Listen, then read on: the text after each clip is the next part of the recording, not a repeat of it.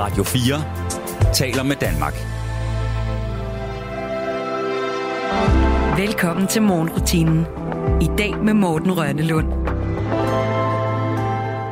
Onsdag den 2. august. Godmorgen og velkommen til programmet. Lige præcis på den 2. august i 1995, der var der cykeloptog i Danmark. En hel masse mennesker protesterede mod de franske atomprøvesprængninger på det tidspunkt. Og i spidsen for det optog, der kørte vores statsminister på det tidspunkt, Poul Nyrup Rasmussen. Den lokale partiforening havde sørget for alt udstyret, cyklen og lignende, herunder en cykelhjelm. Hjelmen var bare alt for lille, og selvom den lokale partikammerat sagde, det er der ikke nogen, der lægger mærke til, så blev det legendarisk med den der lille bitte cykelhjelm oven på Poul Nyrups hoved. Så meget så, at også Folketinget på sin YouTube-kanal øh, for et par år siden gjorde et helt nummer ud af at fortælle om den episode. Her ser vi en tegning, som er et godt eksempel, en ud af rigtig mange på, hvordan øh, statsminister Poul Nyrup Rasmussen blev tegnet med en cykelhjelm på. Og det blev han sådan set fra, at han øh, deltog i en cykeldemonstration mod franske atomprøvesprængning i 1995, hvor han havde en alt for lille cykelhjelm på.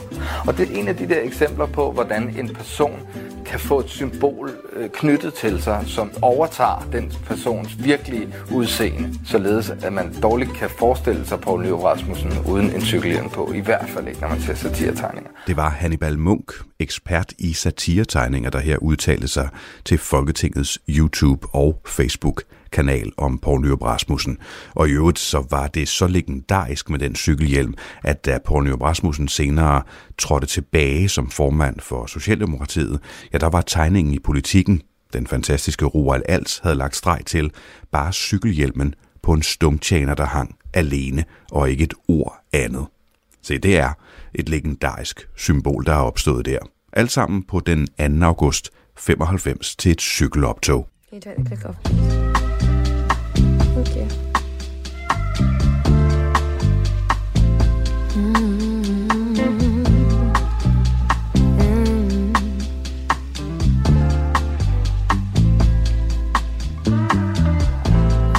Doing all she can. You had your eye on only a few things, and maybe it wouldn't go anywhere. Had to be real with your dream. No silent movie and no puppet strings.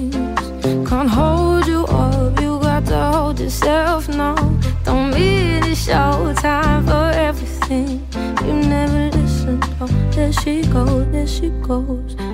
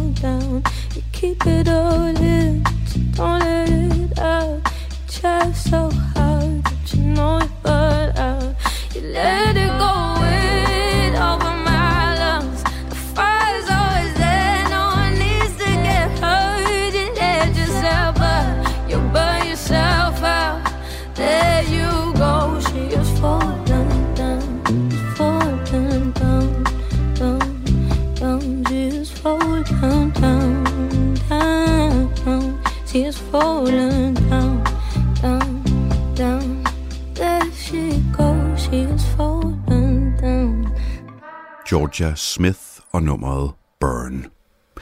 Du lytter til morgenrutinen, og hvad jeg ikke fortalte dig før, ja det var, hvem dagens gæst er.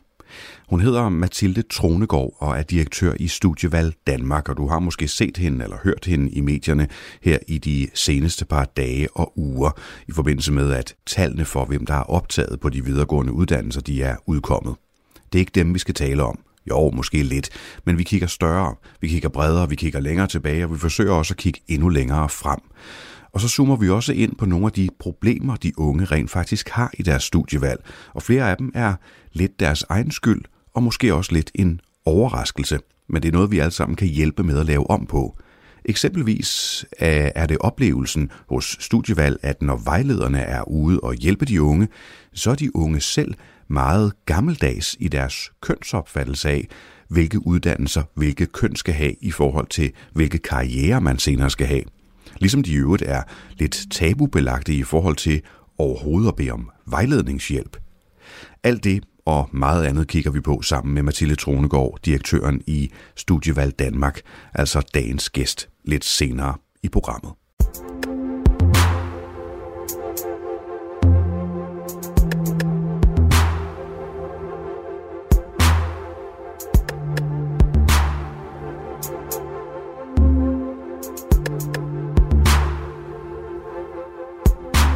Wanna spend the day?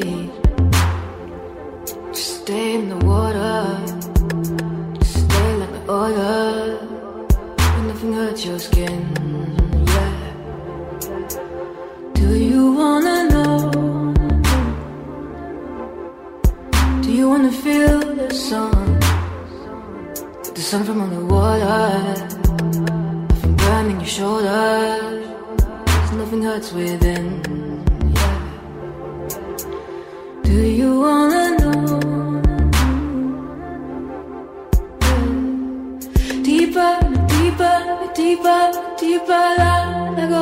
Softer, get softer, get softer, get softer. I don't know. Father, oh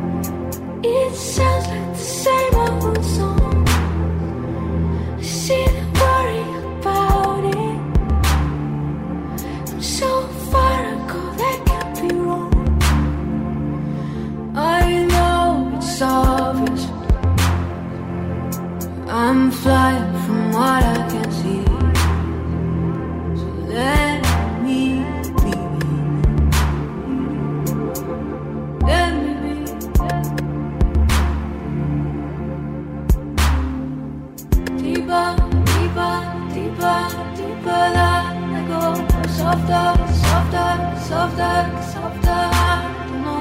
Father, oh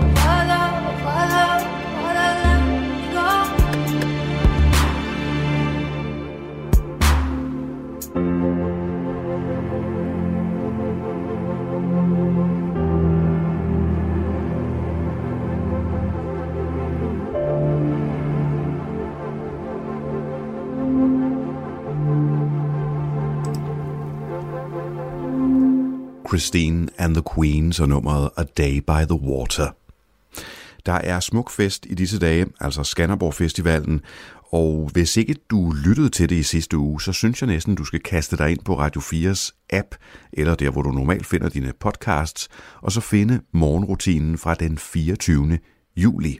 Her var Søren Eskilsen, talsmand for Smukfest, nemlig gæst, og fortalte om den meget fascinerende og gigantisk store logistik, der er bag festivalen.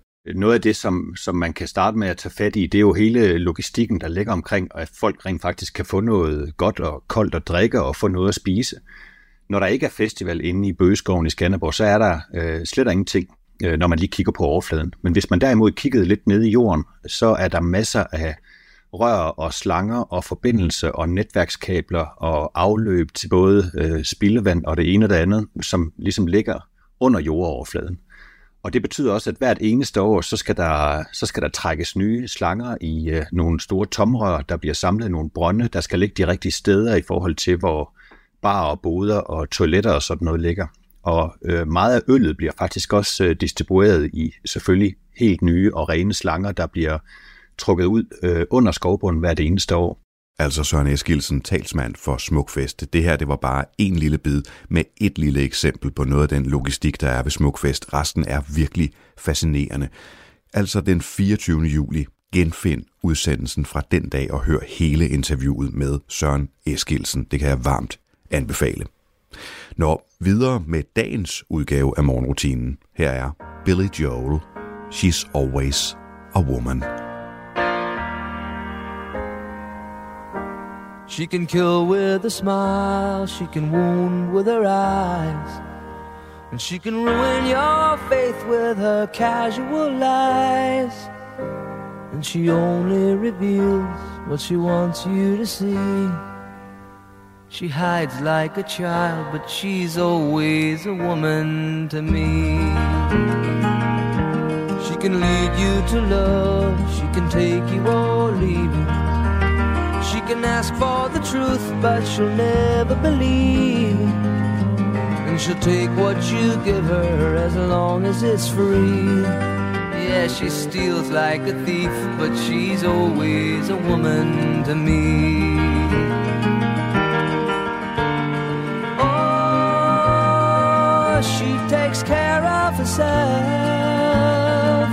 She can wait if she wants she's ahead of her time. Oh, and she never gives out, and she never gives in. She just changes her mind, and she'll promise you more than the Garden of Eden. Then she'll carelessly cut you and laugh while you're bleeding but you'll bring out the best and the worst you can be. Blame it all on yourself, cause she's always a woman to me.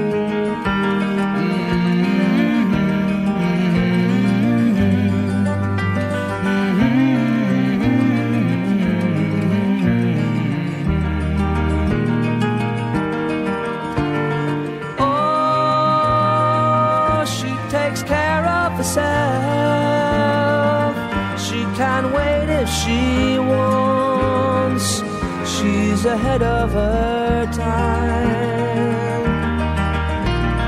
Oh, and she never gives out, and she never gives in. She just changes her mind. She is frequently kind and she's suddenly cruel. But she can do as she pleases, she's nobody's fool. She can't be convicted, she's earned her degree. And the most she will do is throw shadows at you, but she's always a woman to me.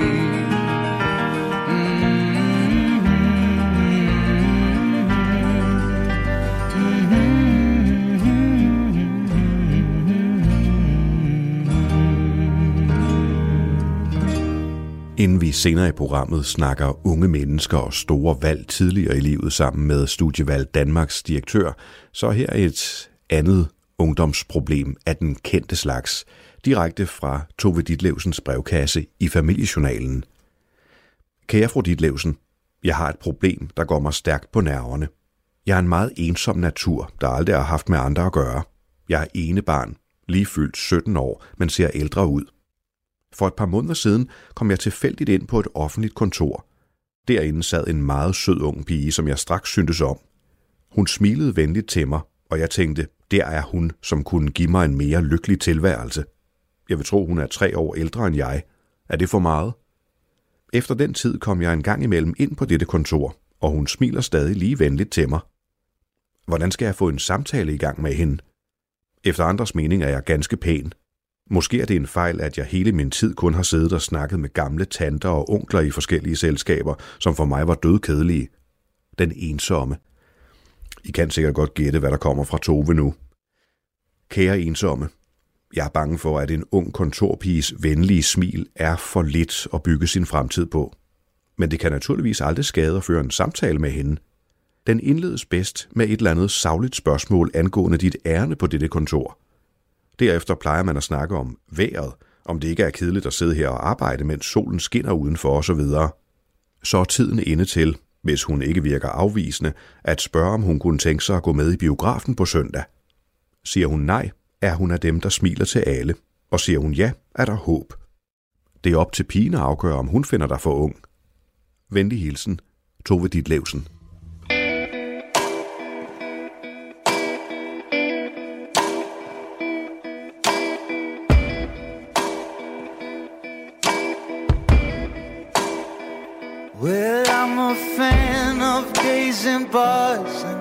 In school. And of geniuses in jail and Nobel fools. And I'm a fan of yellow noise and silent shouts. And of nurses that are boys and women scouts.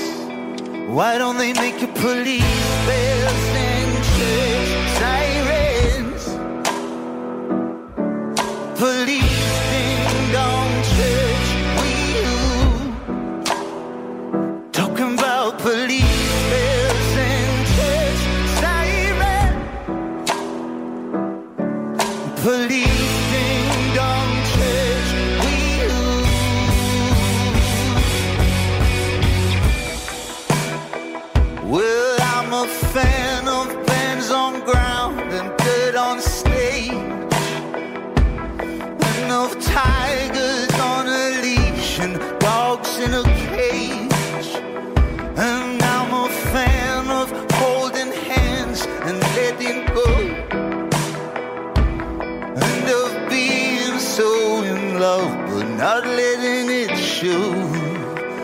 I don't even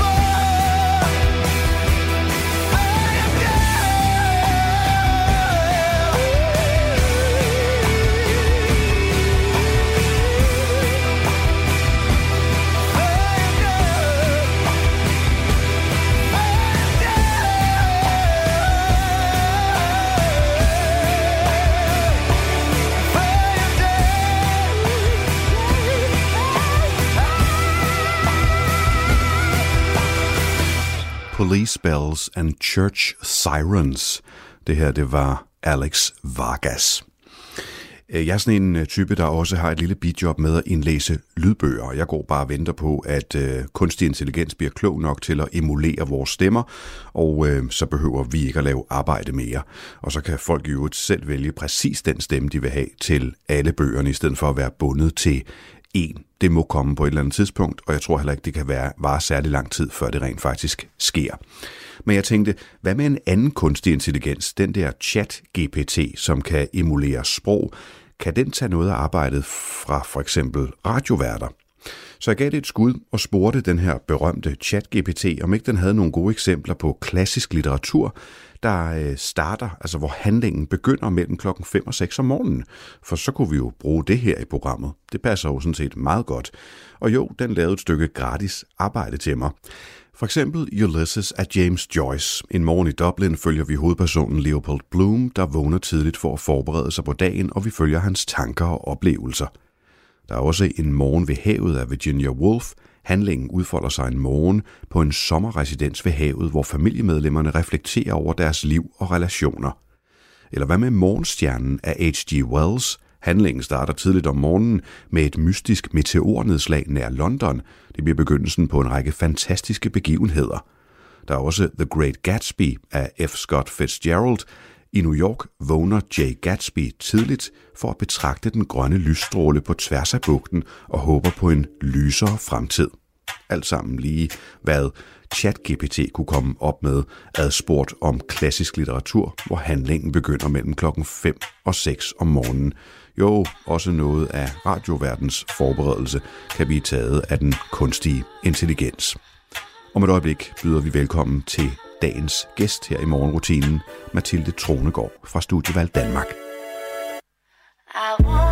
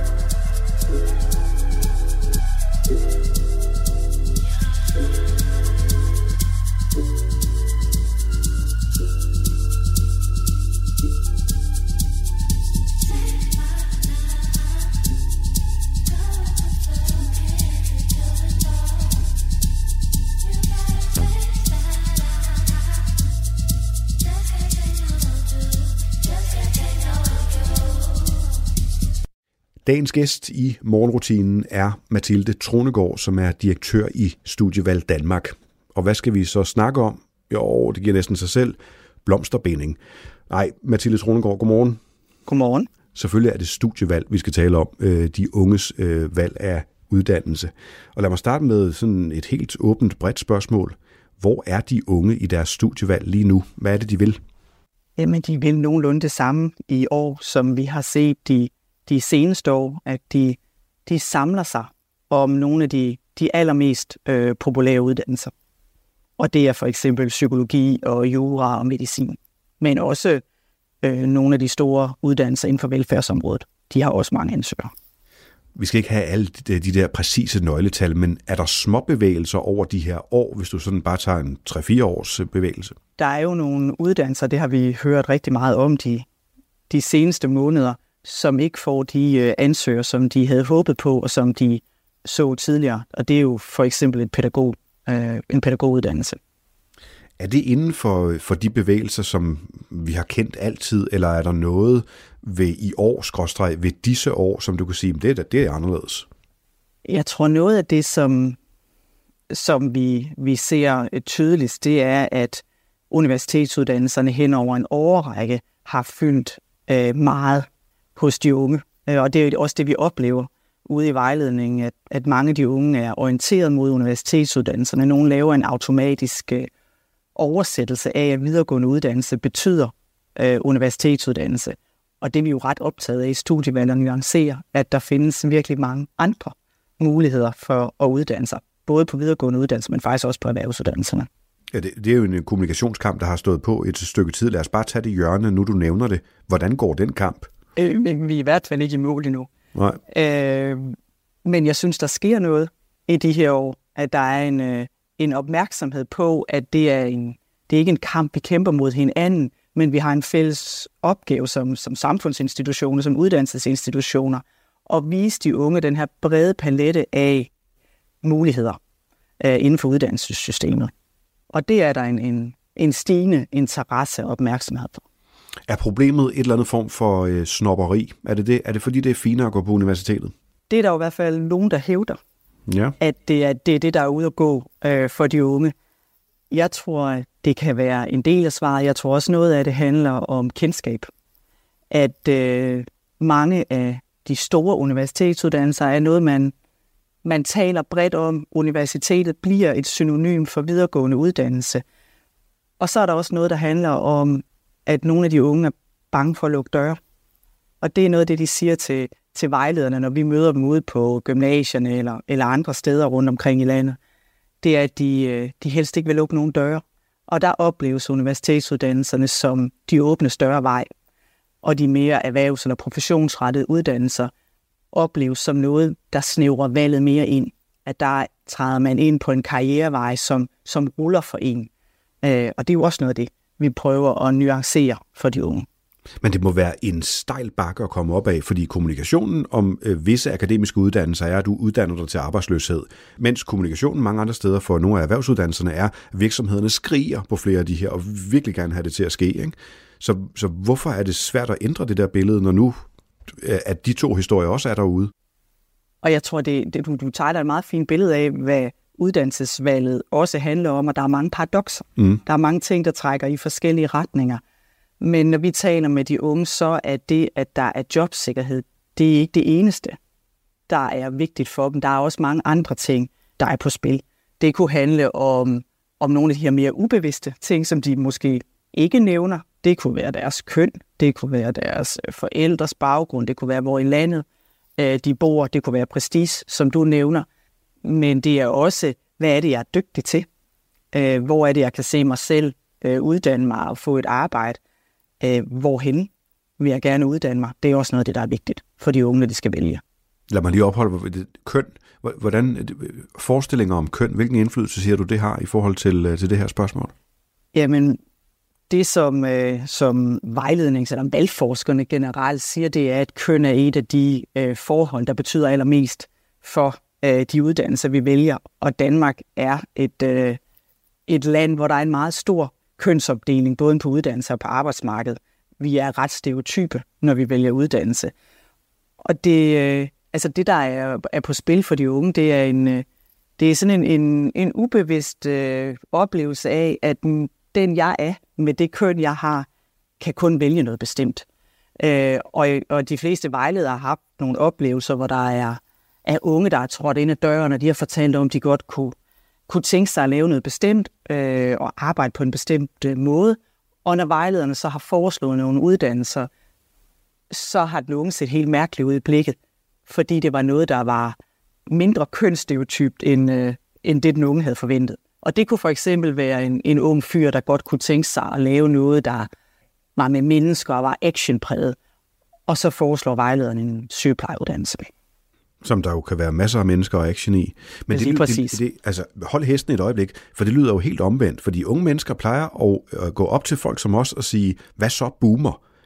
Og være woke. I hvert fald har de forstået det der med, at køn er ikke en ting. Men så sidder de inde og snakker med jer om studievalg, og er enormt boomeragtige i deres forståelse af, hvem, hvem der skal uddannes til hvad? Der er ikke, du, har, du har fuldstændig ret. De er meget mere nuanceret i deres forståelse af køn, og har en meget mere flydende forståelse af køn, end måske vores boomer-generation har. Men når vi kigger på tallene, så kan vi se, at der er meget stor forskel på, hvad de unge mænd og de unge kvinder de vælger. Okay, der er stadig en kamp i forhold til så også at overbevise dem selv, må man konstatere. Ja, og det er jo noget af det, vi er optaget af i vejledningen, af at få de unge til at se, at der findes mange andre uddannelsesveje og karriereveje, end det, der er de allermest stereotype og velkendte. Og det handler om, at vi gerne vil have de unge til at komme ud og opleve øh, uddannelserne, komme ud på virksomhederne, møde nogle af de her rollemodeller, som har valgt noget andet end det, som langt de fleste gør. Og man kan jo kun vælge noget, man har fået øje på, eller man kan se sådan en som sig selv have som uddannelse eller arbejde. Øh, men det kræver, at de unge kommer meget mere ud, og det kræver også, at vi bliver øh, dygtigere til at turde tale om, øh, om uddannelse, job og karriere. Og det tror jeg generelt, vi, øh, vi er ikke så generøse med at dele af vores erfaringer, øh, også fra vores generation. Øh, vi fortæller ikke om de der eksamener, vi dumpede, eller hmm. det der omvalg, vi traf, eller den der karrierevej, der blev helt anderledes, end vi havde forventet, eller hvordan vores hverdag ser ud på arbejde. Så de har ikke nødvendigvis så mange billeder af, hvordan et arbejdsliv på mange forskellige uddannelser, eller hvordan et arbejdsliv kan komme til at se ud på mange forskellige uddannelsesveje. Jeg nåede ikke for at pære rundt i det samme, men, men jeg bliver sådan lidt, jeg bliver lidt lamslået over øh, det, du siger her, fordi jeg synes, vi, vi har nærmest ikke snakket om andet, for eksempel om det med køn. Altså, du, du skal bare være brandmand, selvom du er pige, og du skal bare være sygeplejerske, selvom du er øh, dreng, mand, fyr, ung mand. Øhm, og øh, gør det, du er bedst til, står der på memes øh, op og ned af Facebook-vægge og Instagram og lignende. Altså, vi, vi har aldrig hørt så meget om at tage de valg, der gør dig glad, og være ligeglad med de gamle forståelser. Så jeg, jeg, jeg er sådan helt... Øh, jeg kredser bare om det samme spørgsmål. Hvad er det dog, der sker? Og det er måske netop fordi, at vi har den udfordring, vi har i Danmark med et så kønsopdelt øh, uddannelse- og arbejdsmarked, at vi har talt så meget om det i de senere år. Øh, for der er en ret stor opmærksomhed ret mange steder.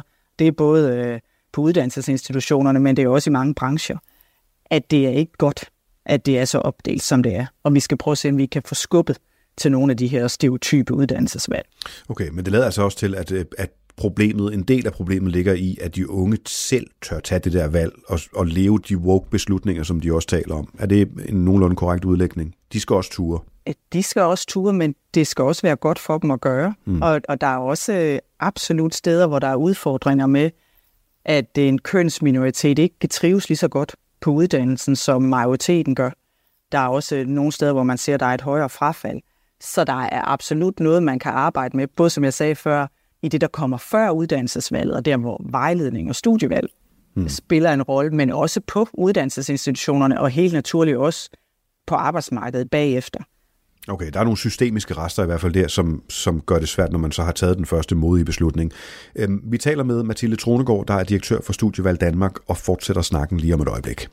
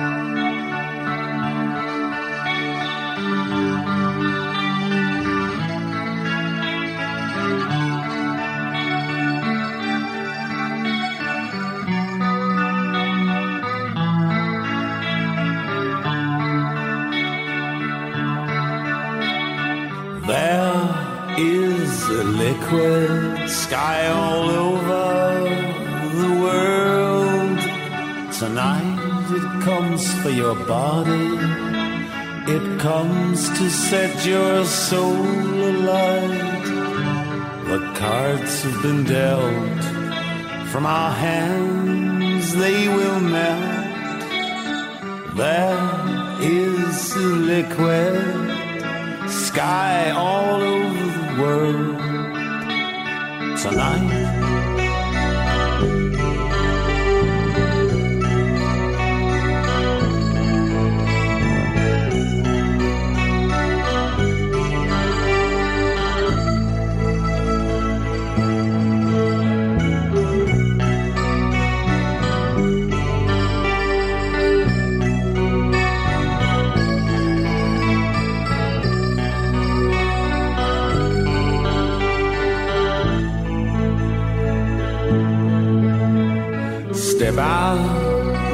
Sweet one, hang loose. Crystal cherry drapes, who to choose? Oh, with the moon rolling in, we can let our dream begin. Step out, my sweet one step out and hang loose.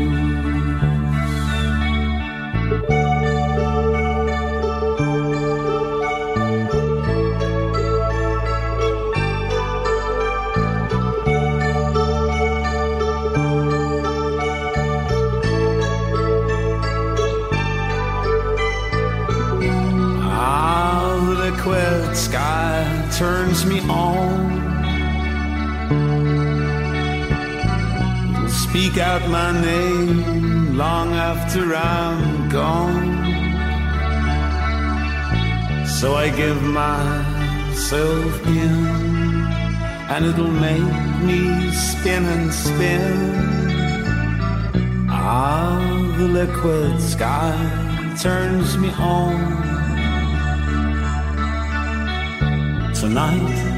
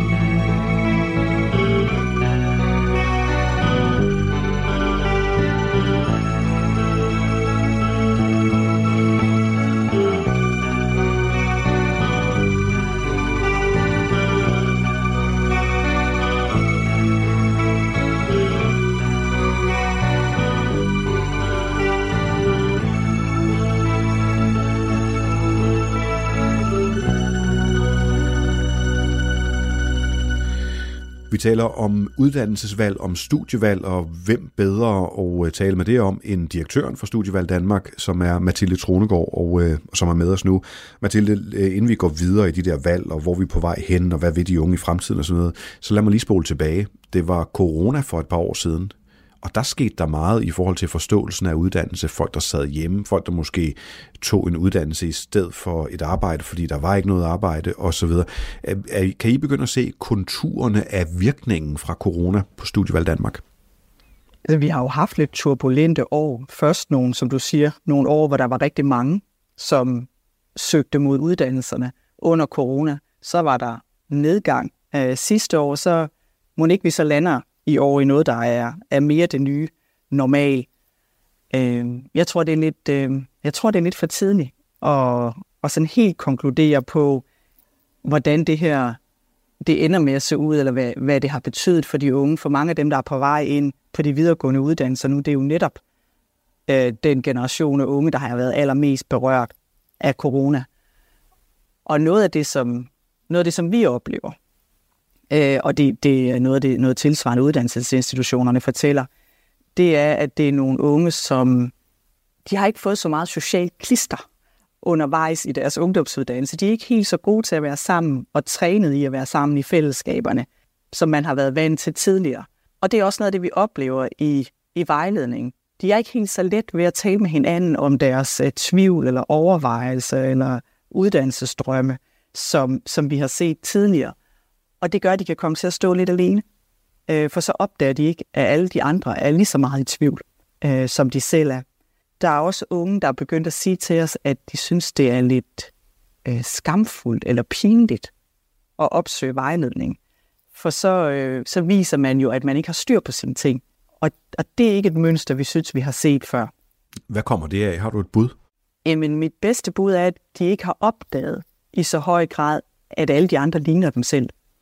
Øh, de har ikke haft de, øh, de samtaler eller dialoger i klasserne, hvor, hvor det er blevet tydeligt, at det at være i tvivl, øh, det at være usikker på, hvor man finder sin vej, at det er noget, der er fuldstændig almindeligt. Det virker underligt, fordi på mange andre områder, der er det der med at sige, hvordan man har det, og jeg har lidt angst, og jeg går til psykolog og sådan noget, det er ikke et tabu mere. Så hvorfor skulle det være tabu at søge lidt hjælp til et uddannelsesvalg? Det er da helt på hovedet. Og jeg, jeg tror, jeg sagde nøjagtigt det samme som dig, da jeg hørte øh, om det første gang. Men, men de er ret vedholdende, de unge, vi spørger, at det er ikke bare let at række armen op og sige, at man er i tvivl. Og sådan et konkret eksempel, det er, at de fortæller os, at noget af det værste, en vejleder kan gøre, det er at åbne døren ind til et klasselokal og pege ned på en bestemt elev og sige, kom lige med ud til en snak. Det, det er så, øh, så svært at skulle rejse sig op og gå igennem det der klasselokal ud til en vejleder, fordi man så viser hele øh, klassen eller sin omverden, at man lige har brug for at tale med nogen om ens uddannelsesvalg. Og det er jo vi jo virkelig, virkelig optaget af i studievalg, og vi har henvist et, øh, et godt ungeråd, som hjælper os med at få pillet, pillet det væk, øh, for det er virkelig, virkelig almindeligt at have brug for at tale med nogen om sit uddannelsesvalg. Jeg husker overhovedet ikke skyggen af skam i øh, slut 90'erne øh, om at skulle vælge sin, øh, sin uddannelse. Hvor pokker har det snedet sig ind i samfundet henne, når nu det går den modsatte vej på alle andre områder? Det, jeg forstår det simpelthen ikke. Jeg tror, at jeg tror måske et af svarene øh, kan være, at vi i nogle år har gjort uddannelsesvejledning til noget, der var til nogen, der havde særlig behov for hjælp. Øh, det er det, man har kendt fra, fra grundskolen, at hvis man skulle have en individuel samtale med en vejleder, så var det, fordi man havde et særligt behov. Og det husker de også, når de går øh, på gymnasiet eller på erhvervsuddannelserne og kan, kan mødes med os, selvom det ikke er tilfældet. Vi er, vi er ret ligeglade med, om man har et særligt behov eller ej. Vi er optaget af, om man har behov for at tale med en vejleder. Men, men det husker de unge, at, at vejledning det var for nogle af dem, der ikke havde tjek på det. Nå, men så lad os her sige det, øh, os begge to, øh, til alle dem, der måtte lytte med. Øh, det er ikke skamfuldt. Hvis man er i tvivl, så er det jo en ærlig sag. Og helt vildt almindeligt, og vældig, vældig nyttigt at opsøge en vejleder, for de kan jo hjælpe med at skabe et overblik og finde en vej og få styr på alle de her tanker, der kan rode i rigtig mange retninger. Og så har vi et vildt øh, uddannelsessystem i Danmark. Der er mere end 1000 øh, uddannelsesmuligheder, øh, hvis man gerne vil have en kompetencegivende uddannelse. Det er både de videregående uddannelser og erhvervsuddannelserne, og det er jo, det er jo et helt vildt tal, øh, og det er der ingen, der kan overskue. Tilbage til coronasnakken, hvor du sagde, at det var for tidligt at drage en konklusion. Det var den ene ting, jeg faldt over. Den anden var, at de ikke er så gode til at være sammen. Har det virkelig haft en så voldsom indflydelse, at der er nogen, der har måtte være på Teams og Zoom-møder i halvanden to år af deres øh, uddannelse efter folkeskolen, og så har de allerede mistet det der, den der lim? De har jo i hvert fald haft øh, mindre træning i at være en del af et, et ungdomsfællesskab, end alle mulige andre generationer har. Og, øh, og os, der ikke er unge længere, vi, vi kan jo godt synes, at det lyder som ingenting lige at få trukket halvandet eller to år ud af kalenderen og placeret bag en skærm, som du siger. Men når det er midt i ungdomsårene, så er det bare noget helt, helt andet. Jamen, det er selvfølgelig vigtigt i år, men, men jeg tror måske, det jeg faldt over, det var, at vi havde også 10 år inde i folkeskolen, og det, det har der socialiseret os til en eller anden grundkerne, så, så at, at det hele er mistet på så kort tid, kan måske chokere lidt. Jeg tror ikke, jeg sagde, at alting var mistet. Jeg tror, jeg sagde, at det var blevet lidt sværere for. Okay, det var en stramning. Øh, I forhold til, øh, det sagde du, da vi snakkede sammen øh, lidt tidligere forud for, for interviewet, sabbatvanerne gør også, at I mangler det fulde billede af corona. Er det ikke sandt? Jo, vi ser i hvert fald, at de unge øh, holder rigtig, øh, eller rigtig mange af dem holder sabbatår, og, og der er også en tendens til, at de planlægger øh, at holde flere sabbatår, end de gjorde tidligere. Vi laver sådan en undersøgelse i studievalg, hvor vi taler med, vi spørger, vi taler ikke med dem, vi stiller dem et spørgeskema, alle afgangseleverne, både på øh, gymnasiet og på HF, og der spørger vi dem til, hvad er deres planer efter sommerferien, og der siger sådan godt 80-85 procent af dem, at de har planer om at holde sabbatår. Og af dem så er det mere end halvdelen, der siger, at øh, de forventer at holde to år eller mere. Og det er noget nyt. Tidligere så, øh, så planlagde man måske mere et enkelt år. Så kan det godt være, at man ikke lige kom ind på den uddannelse, man havde drømt om, og så blev det to år, eller det var så spændende at være ude at rejse, eller være på højskole, eller, eller arbejde, at det blev lidt længere tid. Men det er noget nyt, at de planlægger at det skal vare i to år. Skyldes det den der tvivl? Skyldes det frygten for at lukke døre, eller er der, er der andre motiver? Jeg tror, noget af det handler om, om, om, om lignagtig corona. At der er en, en gruppe af unge, der synes, de er blevet snydt øh, for noget øh, under deres gymnasietid, og, og de gerne vil indhente det.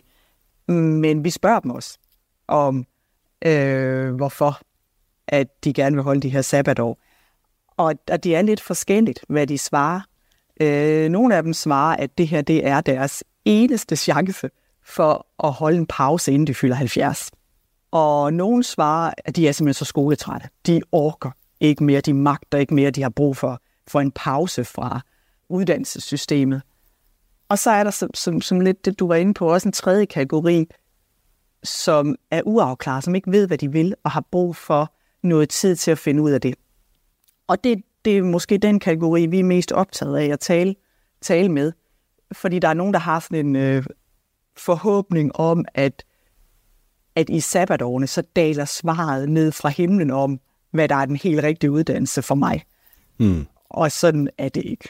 Det kræver lidt øh, benarbejde øh, at finde ud af det. Men, men det er nogle af svarene. Og så tror jeg også, øh, så den sidste kategori, at for nogle handler det også bare om at udsætte valget fordi de oplever det at vælge uddannelse som sværere end tidligere generationer gjorde det. De er mere bekymrede. Og hvis valget er meget endegyldigt og uigenkaldeligt for dem, så kan jeg godt forstå, at man, man skubber det foran sig. Og det er, det er det, der er nogle af dem, der siger til os, de gør. Vil det så i virkeligheden være, nu skal jeg passe på, at det ikke bliver for politisk, men, men jeg, jeg kredser sidelæns hen forbi, ikke? Øh, vil det være lettere, hvis man fra politisk side signalerede, at man lidt enklere kunne skifte uddannelsesretning, ville det så være lettere at få folk til at gå i gang med en uddannelse tidligere, fordi at det ikke var så endegyldigt. Tror du, der kunne være noget i det? Jeg tror helt klart, at vi både i samtalerne med de unge, men også strukturelt kan arbejde med at gøre valget lettere for dem. Øhm, lige nu oplever mange af dem, at de skal ramme, at de skal ramme plet, at det skal være det, det perfekte match, øh, når de vælger uddannelse. Og hvis der var lidt færre øh, valgmuligheder i starten, men til gengæld øh, virkelig meget fleksibilitet og sammenhæng undervejs, så de oplevede, at de kunne skræddersy, de kunne bygge ovenpå, der var god merit, og det ikke var spildt, øh, hvis de valgte en, en anden vej undervejs. Det tror jeg, vi kunne gøre det lettere for. Godt, jeg skal ikke dig til alt for meget politik, for så kommer ministeren bare og saver benene af dig. Ikke? Øh, du er trods alt embedsmand i et eller andet øh, omfang. Så, øh, jeg er embedsmand, ja. Lad os, øh, så lad os lige passe på. Mathilde Tronegård, direktøren for Studievalg Danmark. Vi fortsætter snakken om de unges øh, studievaner, valg og lignende lige om et øjeblik. Du lytter til morgenrutinen på Radio 4. Og du kender efterhånden godt rutinen. Før vi kan snakke videre med Mathilde Tronegård, så skal vi lige forbi øh, morgens første nyhedsudsendelse her på Radio 4. Den kommer, når klokken den bliver 6. Og inden da, musik fra Clara her i selskab med Lord Seva. Nummeret hedder Nobody's Lover. På genhør om lidt. Bad mood in the morning Zero communication I should come with the warning That's what they all say about me You wanna cuddle but I need my space to sleep. You like to hold hands in public. All the things I just can't break. And he's being so goddamn patient. Gotta be patient with me. He doesn't mind the way my mood is always changing. I'm complicated, baby. But I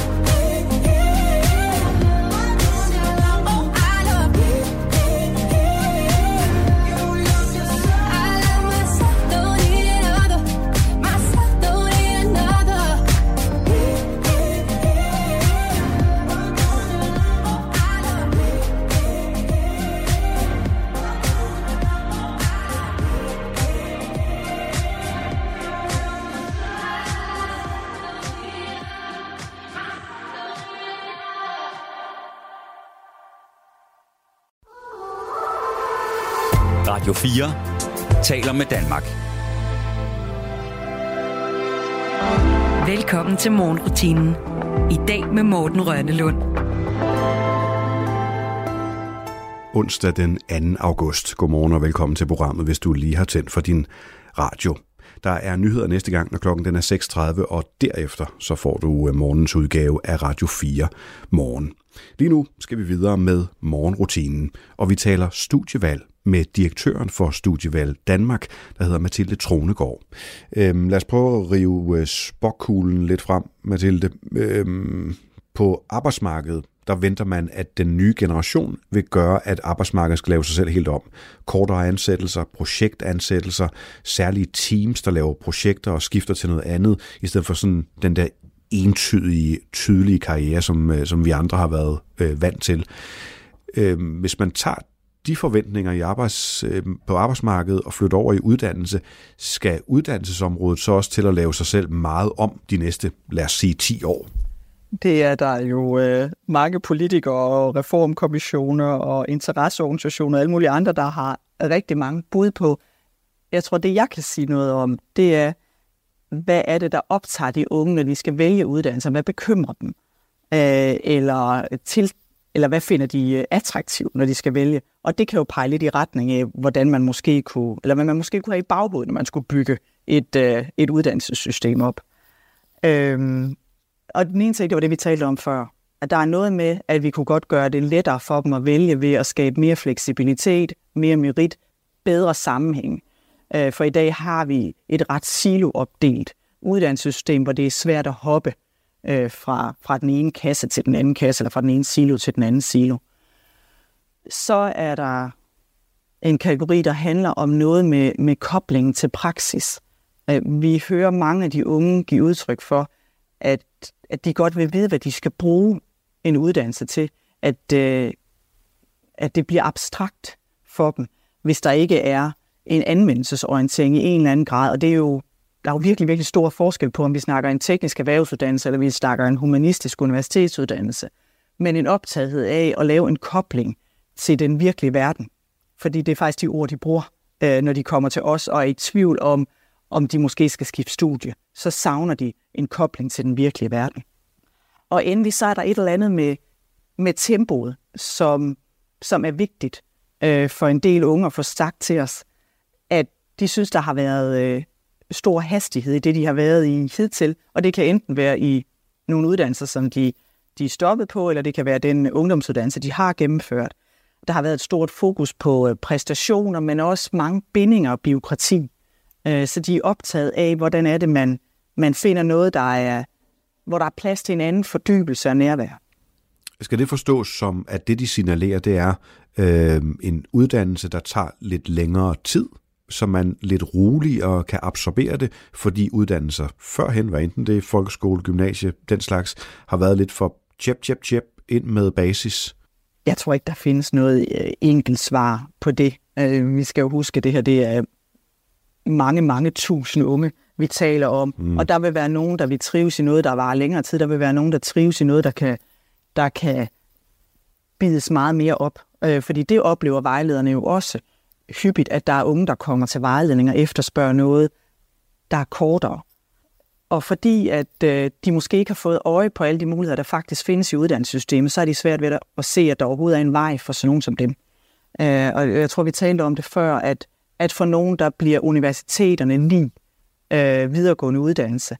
Og så får de slet ikke øje på, at der faktisk findes masser af muligheder, som var kortere tid eller er endnu mere praksisnære. Så der er også en efterspørgsel efter noget, der er kortere. Ja, det praksisnære, det vil jeg nemlig også vende tilbage til, for det nævnte du her, at de efterlyste, hvad er koblingen til virkeligheden?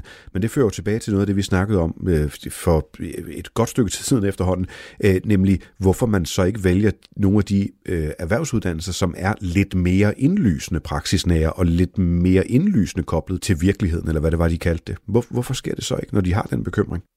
Og det er jo et rigtig godt spørgsmål, og, og svaret er jo ikke simpelt. Øh, men det er fordi nogle af de her forskellige parametre, for, hvad man vælger, de river i forskellige retninger.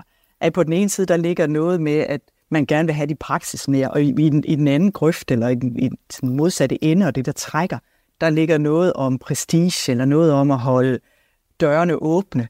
Øh, så det er slet ikke så simpelt. Hvad skal vi gøre for at løse det? Fordi det virker som om, at de er splittet på rigtig mange måder. Altså, hvad haster mest, hvis vi bare skal starte et sted?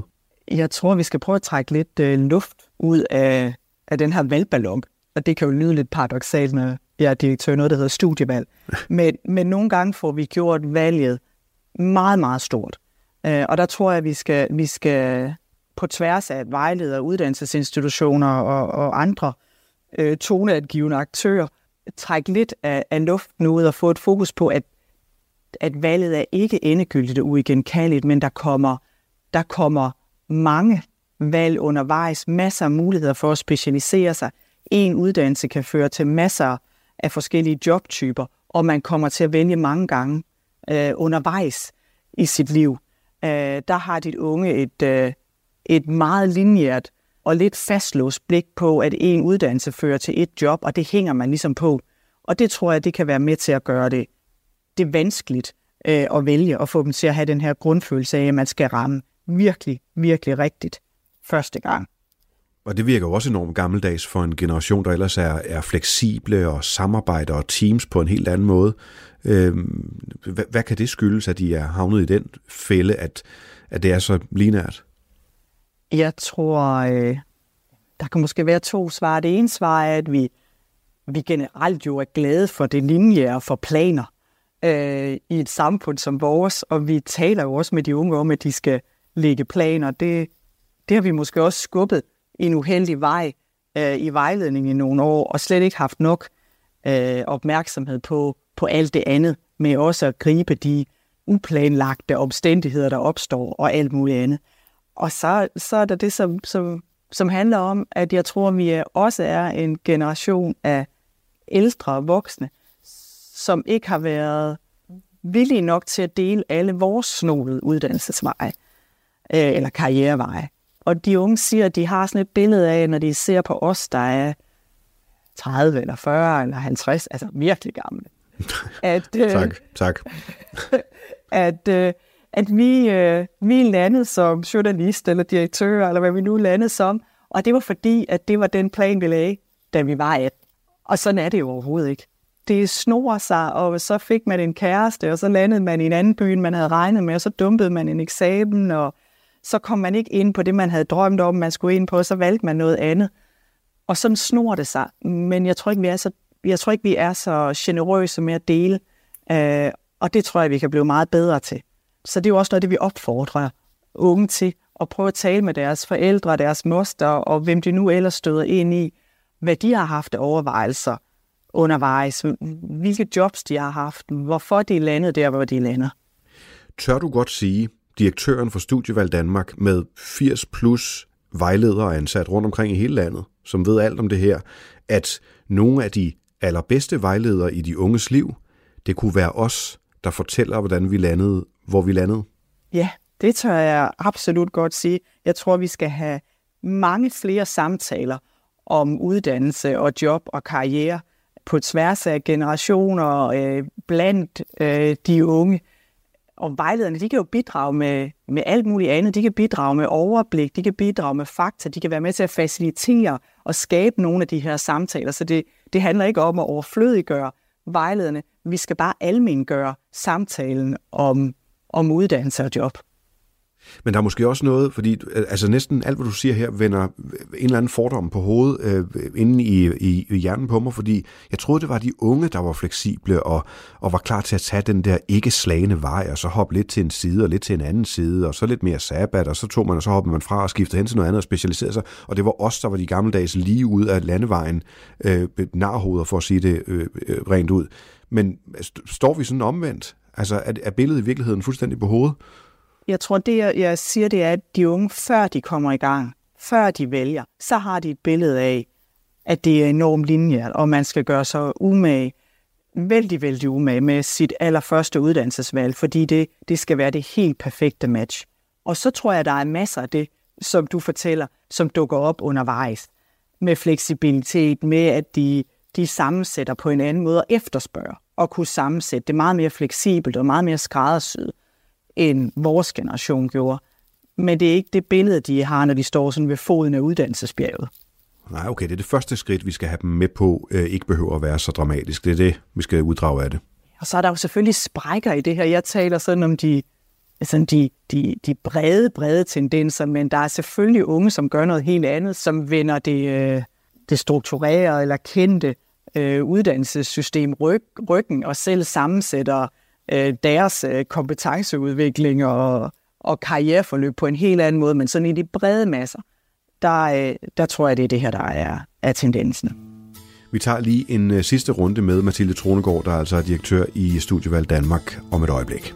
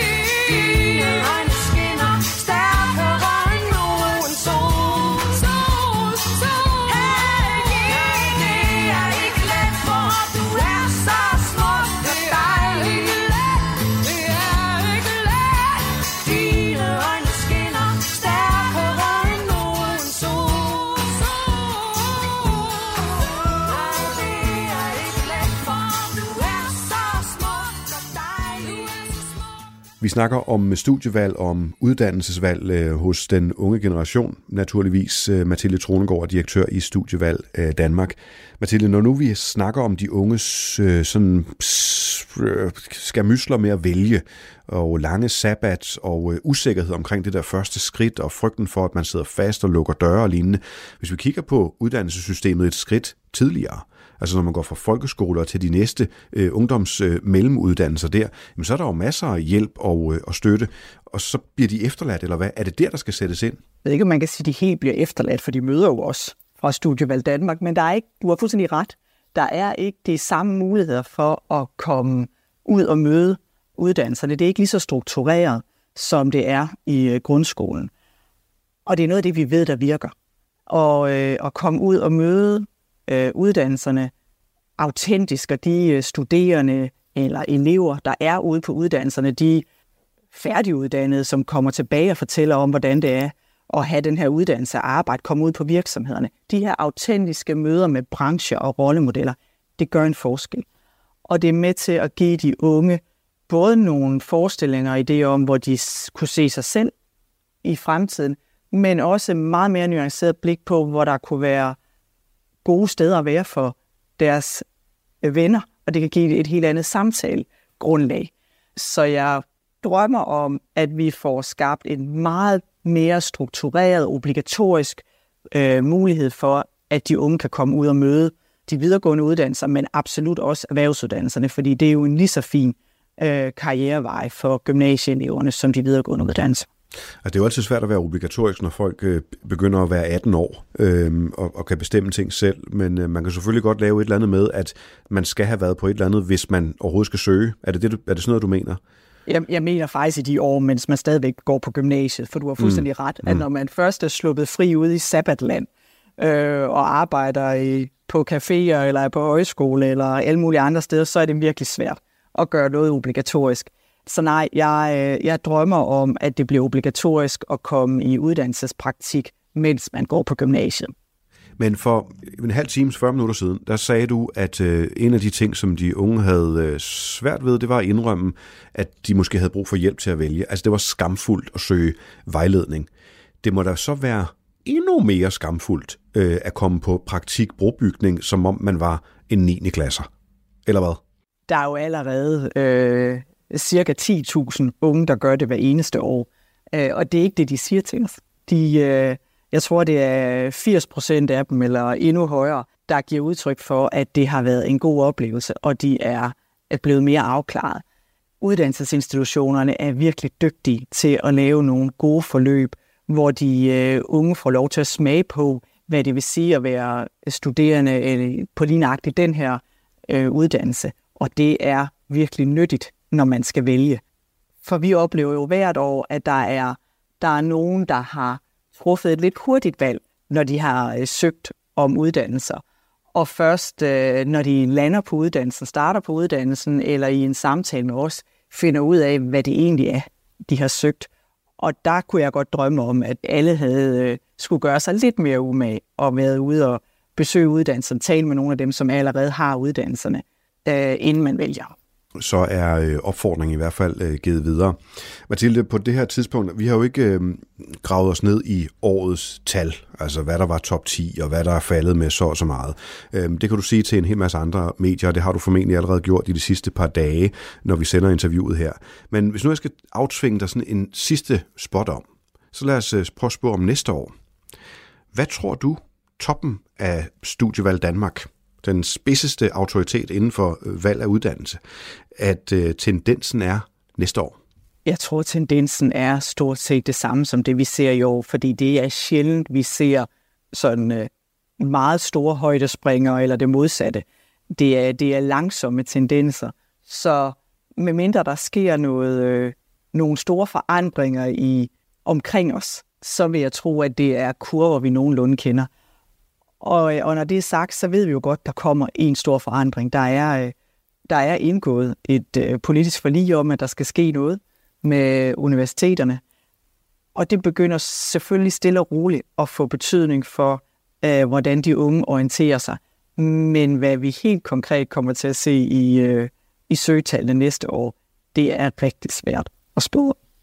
Der er altså både omlægningen af uddannelserne, som du her snakker om, de politisk øh, meget omstridte, og det skal embedsmanden ikke grave sig alt for dybt ned i, men så må der også være, hvis jeg lige har matematikken nogenlunde på plads, dem, der under corona havnede i at ville sabbatte længere, som du fortalte os om, de begynder vel så at komme ud af sabbat, coronabørnene, og, og skulle til at tage beslutninger. Dem kommer I måske også til at se i statistikken. Ja, øh, og samtidig begynder vi stille og roligt også at få nogle ungdomsårgange, der bliver en lille smule mindre. Øh, så, så forventning på en lidt længere bane, det er jo, at der, der bliver færre, der søger mod de videregående uddannelser, og det er jo også derfor, vi ser den kamp om, om de kommende studerende, som vi gør. Tak fordi du vil tage os igennem øh, både øh, fortid og øh, også en lille smule gæt på fremtiden. Vi hørte direktøren for Studievalg Danmark, Mathilde Tronegård. Tak fordi du var med, og godmorgen. Det var så lidt. Radio 4 taler med Danmark. I morgen hedder gæsten i morgenrutinen Jonas Jørgensen. Han er lektor på Syddansk Universitet i Odense og forsker i kunst og robotter og hvad de to kan gøre for hinanden. Og det er på et forholdsvis dybt plan, at kunst og robotter kan krydsbestøve hinanden. Det er ikke bare kunstnere, der pynter robotter, så de ser mere menneskelige ud, for eksempel. Ligesom det heller ikke er robotter, der bare får en pensel i hånden, og så laver de noget kunst, man kan sælge og kalde abstrakt. Nej, der er en dybere kobling, som kan innovere begge dele på et ret grundlæggende plan. Jonas Jørgensen er morgendagens gæst. Vi er ved vejs ende i dagens udgave af morgenrutinen og slutter sammen med Lydmor. As I looked out mid-flight down at the Chinese night Looked like inverted spider webs of traffic light Go back two hours before skyscrapers watched in awe We took a cab in vain and in the haze we saw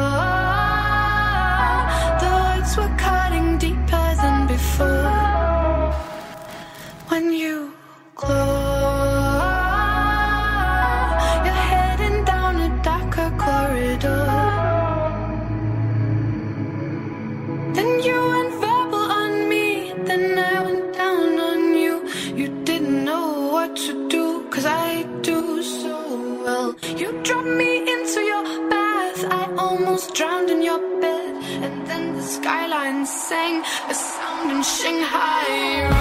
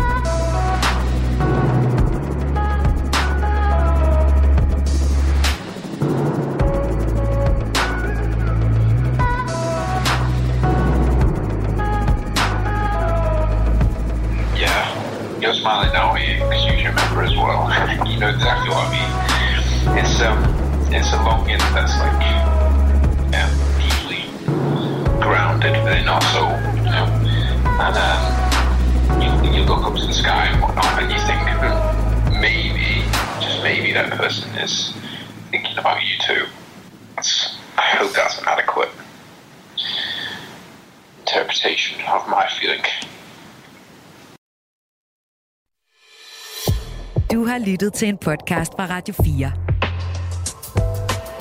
Find flere episoder i vores app, eller der, hvor du lytter til podcast.